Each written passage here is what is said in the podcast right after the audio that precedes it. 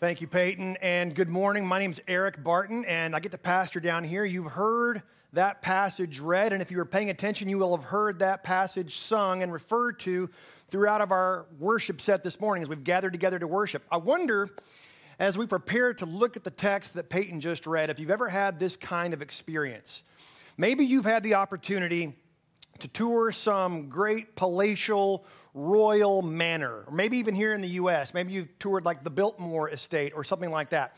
I can remember many, many years ago uh, in high school, I had the opportunity to go on a, on a trip to Europe, and they traipsed us around all these massive French estates in the Loire River Valley. And there was all these huge chateaus, and I have the directional capacity of a slug. I have no idea which way anything is, including up or down.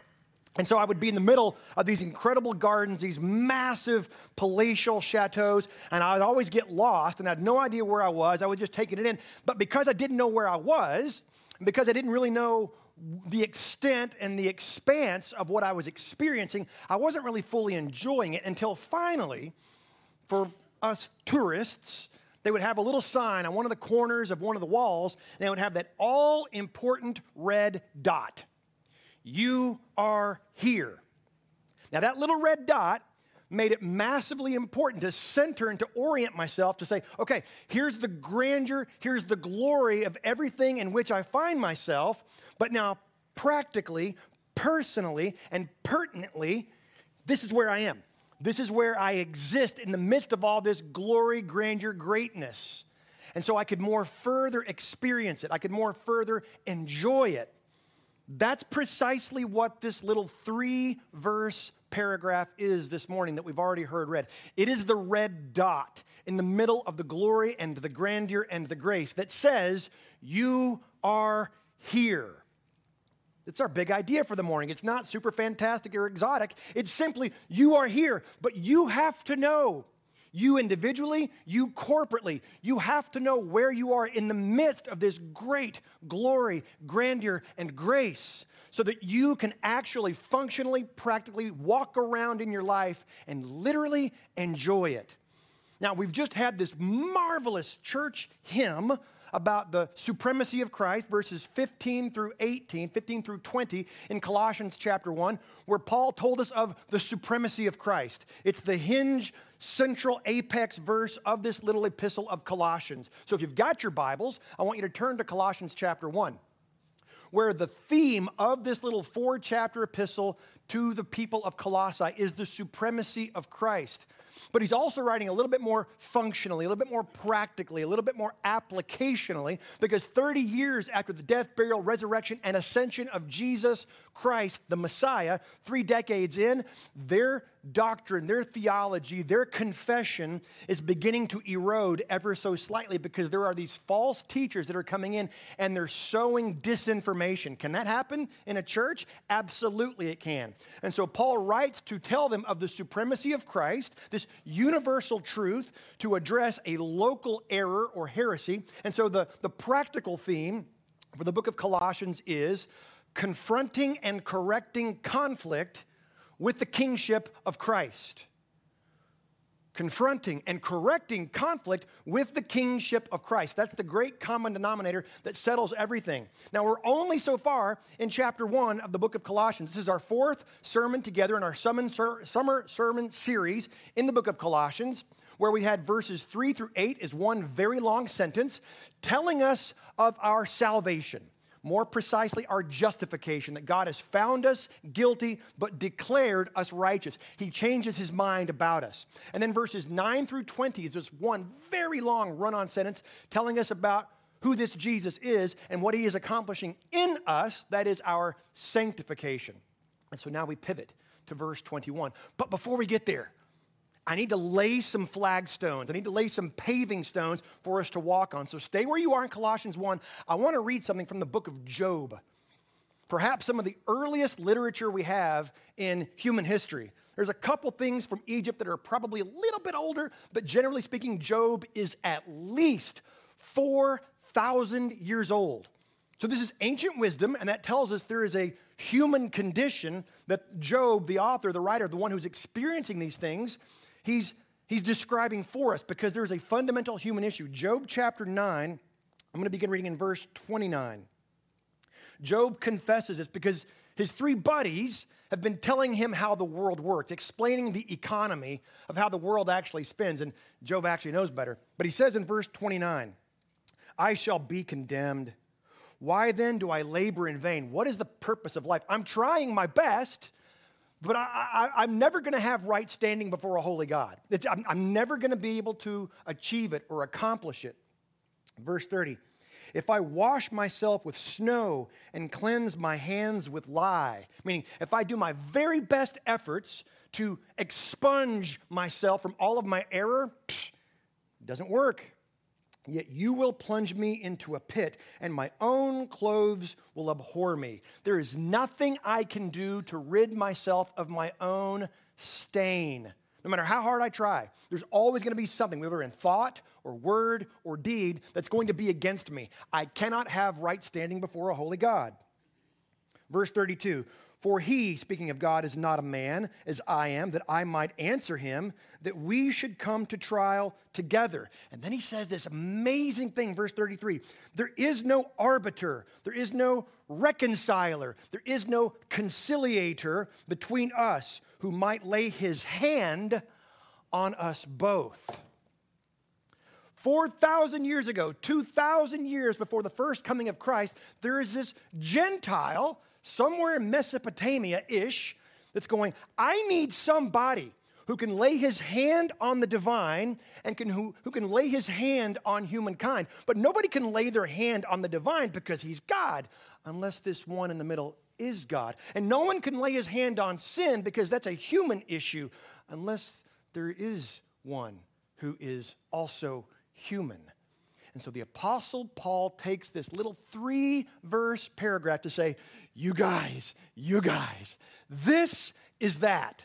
The thing that Job was pining for two millennia earlier, it's happened. It's Jesus. He is the one who is both God and man, who can lay his hand on the Father, as it were, who can also lay his hand on mankind, because he's also human forever and evermore. And he bridges that gap between God's glory and man's sin, and he draws them together. This is very good news. It's the greatest news. It is the gospel. We say it all the time. The gospel is the good news, the great story, the awesome announcement of what God has done in Christ to redeem us to himself, oh, and one another. There is no greater story.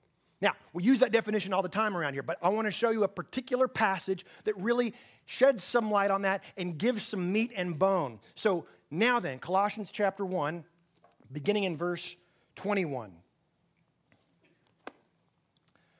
Colossians chapter one, beginning in verse twenty-one, the Apostle Paul writes, and you, so he's just given him this marvelous hymn of the supremacy of Christ, and you, plural, y'all, yuns, yous guys, however you want to say it.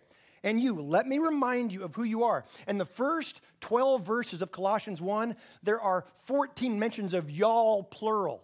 It's an identity passage. In view of all that Christ has done, here's who y'all are.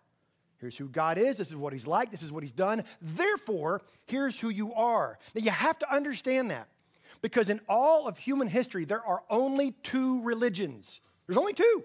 Oh, they come in different flavors and formats, but there are only two religions. There is the religion, when I say religion, I mean the organizing narrative of your life. There is the organizing narrative, the religion that says what you have to do to try to accomplish right standing before a holy God. You've got to do these things. You've got to meditate. You've got to accomplish these tasks. You've got to observe the sevenfold path. You've got to hold up the five pillars. You've got to do all of these things. Every religion in the world centers on what you have to do. And then there is Christianity, the only one that says you must emphasize and focus on that which has been done for you by another by grace. Only two religions. Now, what happens is, in every case where there is a church that promotes and proclaims and presents that organizing narrative of substitution and grace, inevitably, someone will come in and try to sow the seed of the other religion. Okay, that's cute and all, but you've got to do a thing. And so Paul is going to provide what I like to call the inky black velvet, the black black backdrop so that he can then sprinkle on some diamonds. Those of you who have shopped for an engagement ring, you know this. You don't just go to a tire shop and they throw a ring in your face. No, no, no, no, no. You go to the jeweler and they put out this jet black velvet with the lighting is just so, and then they put the ring on that velvet so that it will really gleam and sparkle. Verse twenty-one is that black velvet. And you who once were alienated, or your translation might say estranged or separate or cut off. You had no part with God by default. From conception, you were outside. Because of the tremors that reverberated forward from Genesis chapter three, sin entered the world, and it was the original pandemic that affected everybody and everything. All of creation is under curse because of the sin of mankind. You were, he says, alienated and hostile in mind. Now, you might hear that and go, well, I, I get that. I got a neighbor. Uh, who, who's hostile in mind because he's just not that bright, but not like me. I'm actually kind of great. I just need a nudge or a boost every now and then because I get it. I get it. If you've grown up at all in this part of the country, you probably went to a church or a V B S or a Sunday school, and you were taught at a very young, early age about heaven and hell, and hell was horrifying, and you didn't want to go there, and so you generally learned how to self-regulate your depravity and be generally moral and decent, at least by outward appearances, so that you didn't anger this allegedly holy God. And then the rest of your life has become one giant manifestation of you sort of trying to manage your sin and sort of deal with this generally disinterested but probably cranky God, which is an evidence of hostility against God. And your Bible, from the table of contents straight through to the maps, is trying to deconstruct that hostility against God, who knows that he's good and gracious and loving. And we think, no, no, he's the headmaster. And I've got to sneak around and do what I want because I don't want to get caught, because that hell thing sounded pretty horrible, but there's a lot of things I want to do in my time. Sovereign, you say? Oh, no. No one will tell me how to live. No one will tell me what to do with my life or my body. Can you just imagine a culture and a context in which people were thinking that normatively? I know it's hard to imagine. You've heard me talk about the Gnostics of ancient Greece and what Paul and John and Peter were writing against. But listen, there's nothing new under the sun. It is the exact same issue that we deal with in the twenty-first century in North America. I reject sovereignty. And so we are hostile in mind. I will do the important things, God. If you are, then I just need you to come along every now and then and do the hard things. Give me a boost and a nudge. We have this tendency to think that we are net neutral, that we're generally innocent. Sometimes we make mistakes, no big whoop. I just need a little polish and a little shine to get back to where I was. And Paul says that's actually an evidence of your hostility in mind. That's who you were by default. You're Gentiles in South Central Turkey. You were outside of the covenant community, the Messianic people of Israel. You were once alienated and hostile in mind, doing evil deeds. Now, you might hear that and go, I've never knocked over a liquor store. I don't, I don't speed in school zones unless I'm late and if, you know, unless I just feel like it. I don't, I don't say horrible, horrible, indecent things. No, maybe not. Yet. See, sin is anything that proceeds apart from faith. Romans fourteen twenty-three. It is not all these wicked, heinous deals where you're jumping around a black candle and a goat's head going blah, blah, blah. Nobody really does that. Nobody would even shop for those. That's not evil deeds. Evil deeds is when you are elevating yourself, when you are ascending the throne of your own sovereignty. Let me be super clear on this. Most of us, particularly in Christendom, we think sin is all this fun stuff that a curmudgeon, cranky God doesn't want us to enjoy. He really just sort of wants us to be miserable until we die. And then we'll get a harp and a cloud and a halo. I don't know where that comes from. That's a Far Side cartoon. That's not biblical. That's not real. No, sin is not all these heinous things. It's simply ascending the throne of my own sovereignty.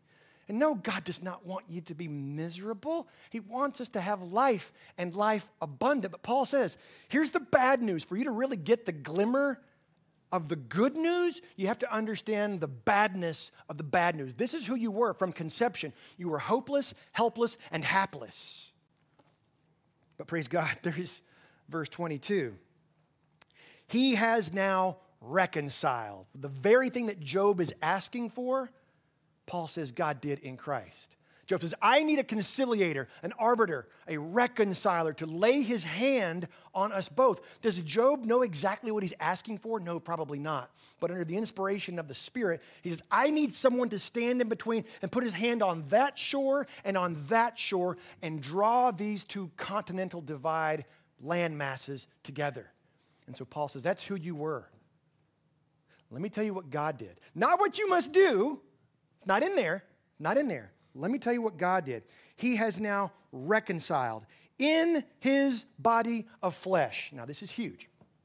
Paul does something very particular and precise because the, the teachers of the day were saying Jesus could not have been human. He just seemed to be. He wasn't really a human being because, I mean, matter is gross, and the real you lives on the inside. And so Jesus was either just some angelic presence that the Spirit of the Christ fell on him, or he just sort of was a phantasm and he just floated around. But he certainly also could not have been God because God was way, way, way, way, way back in eternity past, and you had to ascend the rungs on the ladder to get to him. So he wasn't really man. He wasn't really human. And Paul says, stop it. I stab you in the face with that error. No. He is both God and man, and he did what he did in his body of flesh because he's human. Now, for the unbeliever in our day and age, they have a really hard time believing that Jesus is God. Because if they admit that Jesus is God, then it's just a matter of the intellect and logic to go, well, if he's God, then I bend the knee and I bow because he's God. Therefore, by definition, he must be sovereign. But they cannot do that. Their mind is darkened, Paul will say. But to the Christian, sometimes we have a hard time remembering and practically applying the reality that Jesus is also one hundred percent human. We have this tendency to think of Jesus as this blonde hair, blue-eyed, narrow nose, walking around in chacos, floating slightly above the earth, speaking in King James for some reason. And that's not Jesus. He ate fish. He told jokes. I bet really good jokes too. And he is the one who put his hand on the Father and the hand on us. And he brought them together in his death. see, see, you know this because you've been in church, but it doesn't lightning strike you to the very soul, but it should, particularly if you've just read verses fifteen to twenty. He is the image of the invisible God, the firstborn of all creation. And by him, all things were created, for him, by him, and through him. And he holds all things together. And he died. Naked. Beaten. Scorned. Spat upon by the very ones he loved and created. And he died. God died. Now that obliterates every other form of organizing narrative in existence. You just can't have that. God died. Do I mean that God ceased to exist? I don't mean that. I mean the second member of the Godhead Trinity became like that which he wanted to save, and he became, we already sang this, we already took communion to this effect, he became all of the sin, iniquity, trespass, rebellion, and revulsion of us by default, and he nailed it to his cross. We'll talk about that in chapter two. Paul does an amazing presentation of the gospel in just a couple sentences. Verse twenty-two, he has now reconciled. Notice the verb tense. He's done it. Past tense, finished. It, he, he did it. He did it. Not you, not me. He did the thing. He's now reconciled in his body of flesh by his death. He really died. He didn't just seem to be dead. He wasn't mostly dead all day. He was dead dead. And he was buried. And he rose, and he was seen by hundreds, and he ascended. In order to, oh, there's a so that to all of this. You always look for the so that's in your Bible. It's answering the soul question of why. Why would Jesus do this? Because we needed a boost, is what the text does not say. Does not say that in order to, or so that he might present us. Now, can I just, can I just, can we, can we talk, brother? Colossians one twenty-two. Maybe one of my very favorite verses in the whole of Scripture. And here's why. Yes, because it's doctrinal, theological. Yes, because it's soteriological. It talks about our salvation and all that. But more personally, it's because Paul alliterates. That's right. Paul alliterates. This is an early church creed. He reconciled us. That letter starts with the Greek letter alpha, the Greek A. He reconciled us, starts with an A, in order that, or so that, he could present us. Now, what does it mean to present us? There's a lot of different theories on this. More than likely, almost certainly, Paul's talking about when a Christian, a member of his body, the church, is presented to himself at the Bema throne judgment. We read about that in Second Corinthians chapter five. And we are given reward for the good work that Jesus is doing in us. And he rewards us for it. Hello. Sign me up. What a deal. We are rewarded for that which he has given us. The talents, the gifts that he's given us, we are given reward for that. So he's he's doing a thing to make us, and then he'll say, holy, blameless, and unreprovable. And in the original text, all three of those start with, also with the Greek letter alpha, or A. So it's reconciled to be holy, blameless, and unreprovable, or above reproach. Now, I got to tell you, you and I should hear that and either laugh out loud or stand up and shout hallelujah. Because if we really got that, what Paul just said in verse twenty-one, there is no way those who are hostile in mind and outside, separated, alienated, and estranged from God can be called holy, blameless, and above reproach. Now, what he doesn't call us is holy, holy, holy. For only God is holy, holy, holy, and never experienced blemish or reproach, but we have. And look what God is doing in us. These fallen beings from conception, he takes them, he reconciles them, he puts his hand on the Father, he puts his hand on us, and he draws us together, and he makes us not holy, holy, holy. No. But what becomes true of the Son becomes true of sons and daughters. We are holy, blameless, and above reproach. No accusation. And let me tell you, when you understand that, when you actually stand in that and you walk around in your everyday life as though that's true, that is spiritual warfare. Forget all your naming and claiming and rebuking of dark powers. Forget about it. Your enemy, the devil, stands in the throne room of God, and God's not threatened. And he hurls accusations day and night relentlessly against you. But this passage says, because of what God has done in Christ to reconcile, his accusations fall empty to the floor. And it makes him mad as hell because he's right. And yet, God has changed his mind how to see you. He sees you only as in Christ, reconciled. It is finished. It's an amazing truth. So there's this wonderful early church creed, these three A words that is who we are, holy, blameless, and above reproach. Before him, he's the one doing this for himself. Just like creation, he did it by his own power for himself. He is doing a work in and through us for himself. That's how concerned and committed he is about this. Verse twenty-three, ah, here's the confusing and perhaps convicting word in the entirety of the Bible. If, this is what we call a denomination maker or a denomination breaker. What's Paul doing saying if? Can you lose all of this?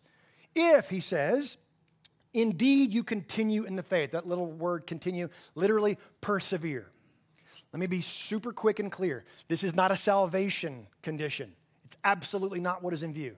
If you persevere in the faith means the content of your confession. In that which is that Jesus has reconciled us, not that you continue to believe. That is not the grammar. That is not what Paul is saying. If you persevere in the content of your confession, he says, stable and steadfast, not shifting. So we've got this wonderful little triad. Again, you had holy, blameless, unreprovable. You must continue on being, there in verse twenty-three, stable, steadfast, not shifting. Continue on. Persevere. This wonderful old Anglican pastor, Dick Lucas, used to put it this way, and I love this, talking about this passage. He said, we are saved by what Christ has done for us, not by what Christ is doing in us. He is doing a thing in us. That is our sanctification, and it is a wonderful thing.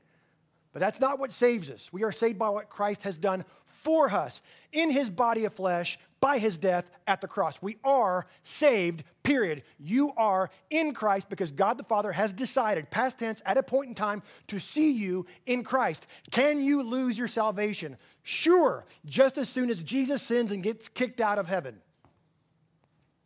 Short of that, Paul is not trying to threaten them or beat them with a stick of fear.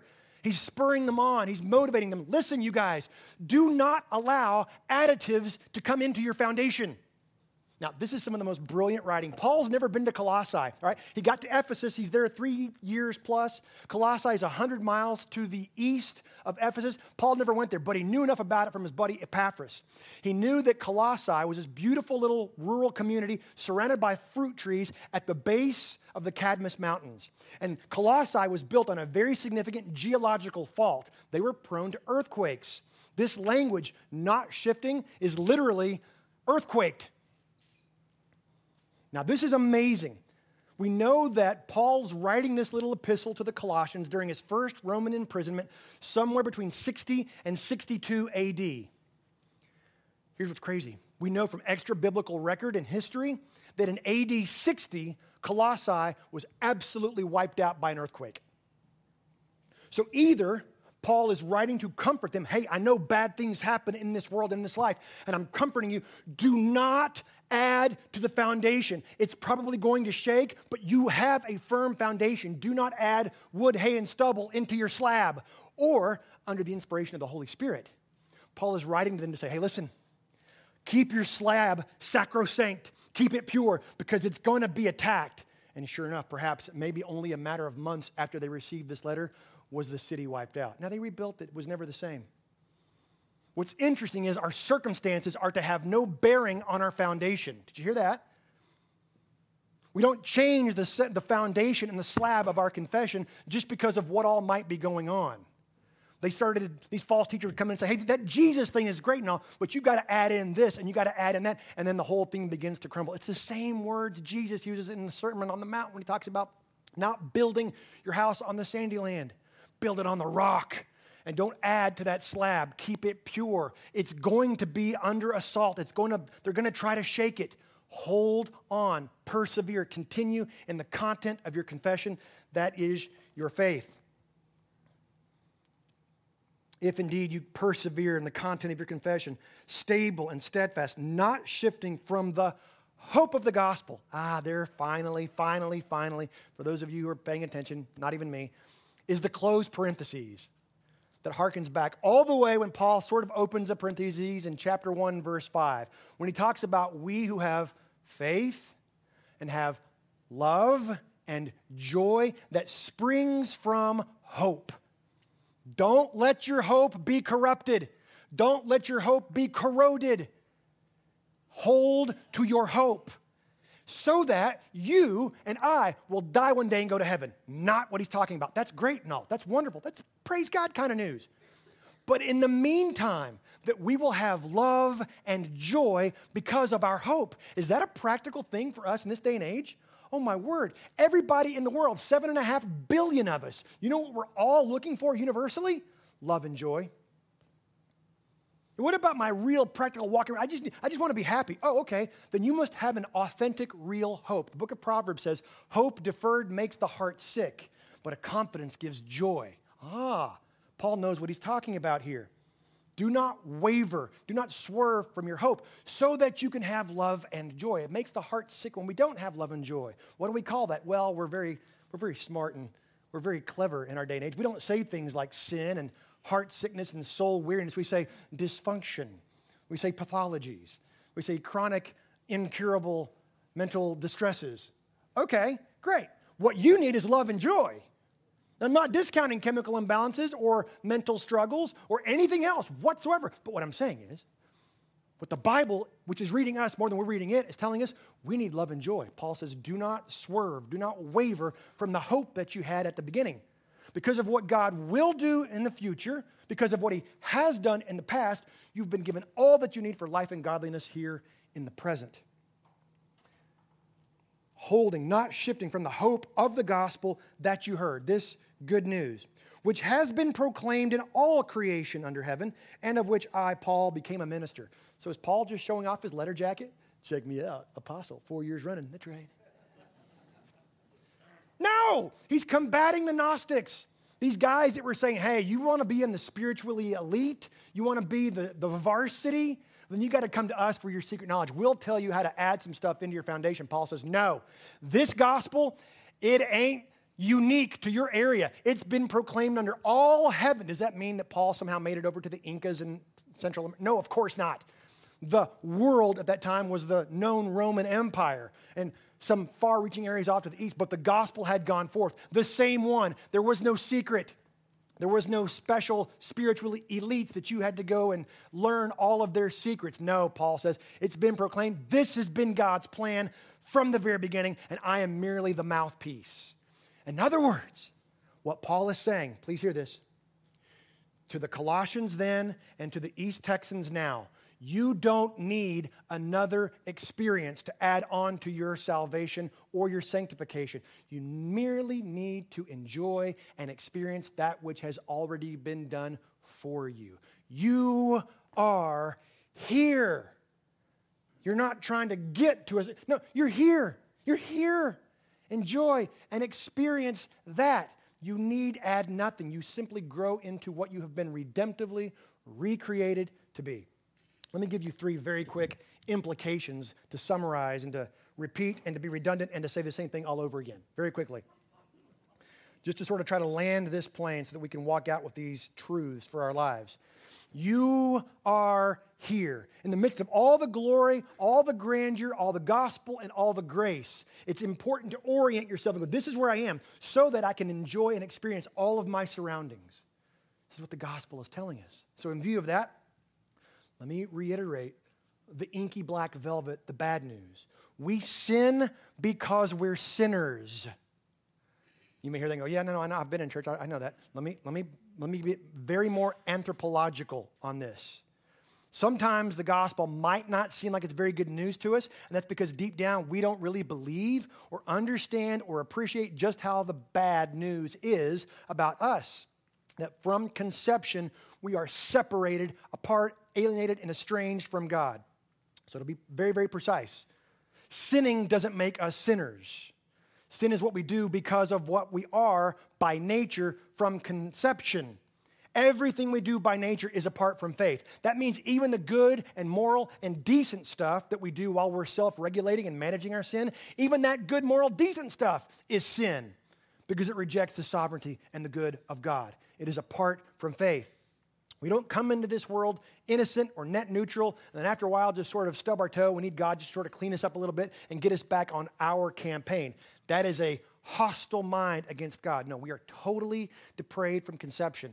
Our heart and our mind is bent toward evil. That means, like Job confessed, we are hopeless, helpless, and hapless to be reconciled in any way whatsoever on our own merits or efforts. And so it renders every other system of religion or organizing narrative invalid and useless. Less. We need someone or something else to provide rescue and reconciliation on our behalf, and they have to do so by grace because there's nothing we can offer that person in return. Now, that's a pretty unique individual that has the power to put his hand on both God and the sin of mankind to reconcile them, but will do it bearing the cost for free. If you find a being like that, you better cling and clutch to that one. The old twentieth century pastor from San Diego, S M Lockridge.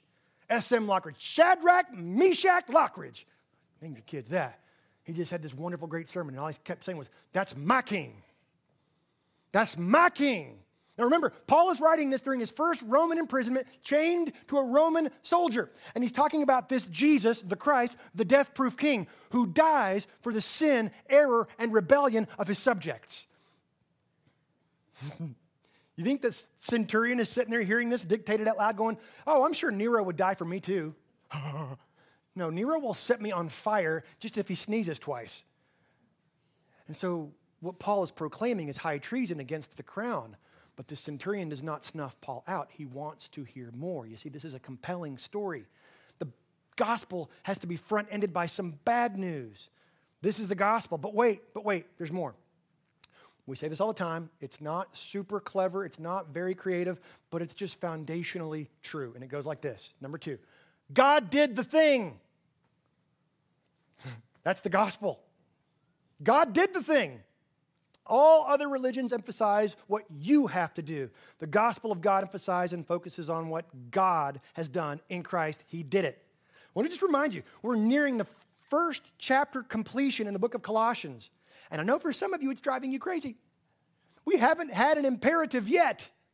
There's been no instruction, no telling you what to do, nothing. You know why? Because God did the thing. You and I simply receive it. We believe it. We enjoy it. We experience it. There's no imperatives whatsoever. If it's to be, it is not up to me. If it's to be, it ain't even up to ye. It's up to he. Don't you see? Just made that up. God did the thing, and God's going to see it through. We're going to see this more explained, more beautifully later on in this epistle, but it's the same language almost exactly as the book of Ephesians. Tom, have you heard of Ephesians? It's in the Bible. Ephesians, where Paul tells husbands, love your wives. And this is where all the husbands go, oh boy, I roll, groan, groan, groan. No, no, no, no, no, no. It's a deeply theological, ecclesiological, Christological passage in Ephesians five. And Paul will get there in Colossians three as well. But he says, love your wives just as Christ loves the church. And what does he do? He washes and cleans her. He makes her pure and spotless and holy without blemish so that he can present her to himself. Nowhere in that passage or here in Colossians do you see Jesus does this so that you can get to work on perfecting and cleaning yourself. Nope. God did the thing. God's doing a thing. God will do the thing. That's really good news. And you know what happens? Here's the crazy thing, because I know some of you are like, yes, but what am I supposed to do? What am I supposed to? Stop it. Stop it. Stop it. Rewind. Be a child of the King. Be a child of the King. And then out of that attitude, your actions will bear fruit. Not your fruit, the fruit of the Spirit. As long as you're focusing on all the things you have to do, you, congratulations, you're in a hamster wheel. But when you are mindful of whose you are, who he has declared you to be, how he chooses to see you and me, that changes everything in your entire sphere of influence. So again, in a single word, our confession, the content, the slab of our foundation is substitution. Every other organizing narrative, every other religion, what you've got to do, not ours, substitution. The innocent died in the place of the guilty. Yes, but you also have to, stop it, I'm not going to allow you to corrupt my slab. Yes, but you have to have like seventeen highlighters and Instagram and a devotional book, and you got to read Jesus Calling in French, and you got to do all these things. Stop it. Get that out of your slab. Have a quiet time. Praise God, yes, but because you get to. It's because you get to sit down and open the Proverbs, open the Psalms, and see the heart of God made clear to you by the illumination of the Holy Spirit. And you will eat a light bulb if it means you get to sit down and spend time with God and His Word. Not I have to. I got to do the thing so that God won't be mad at me. Oh, Christian, that's not life. That's labor. That's not it. God did the thing. This is why we take communion together and why it's an experiential activity that we actually take into ourselves. We are to be weekly, kinesthetically, experientially reminded that he did it. Number three, pull this right out of chapter one, verse twenty-three. Enduring obedience is the evidence of faith. Enduring obedience is the evidence of faith, not the accomplishment of anything. It simply demonstrates, it proves. This is Paul's point in Romans twelve. Then you will, dokimazo, you will be the demonstration, the, the showcase, the preview of coming attractions.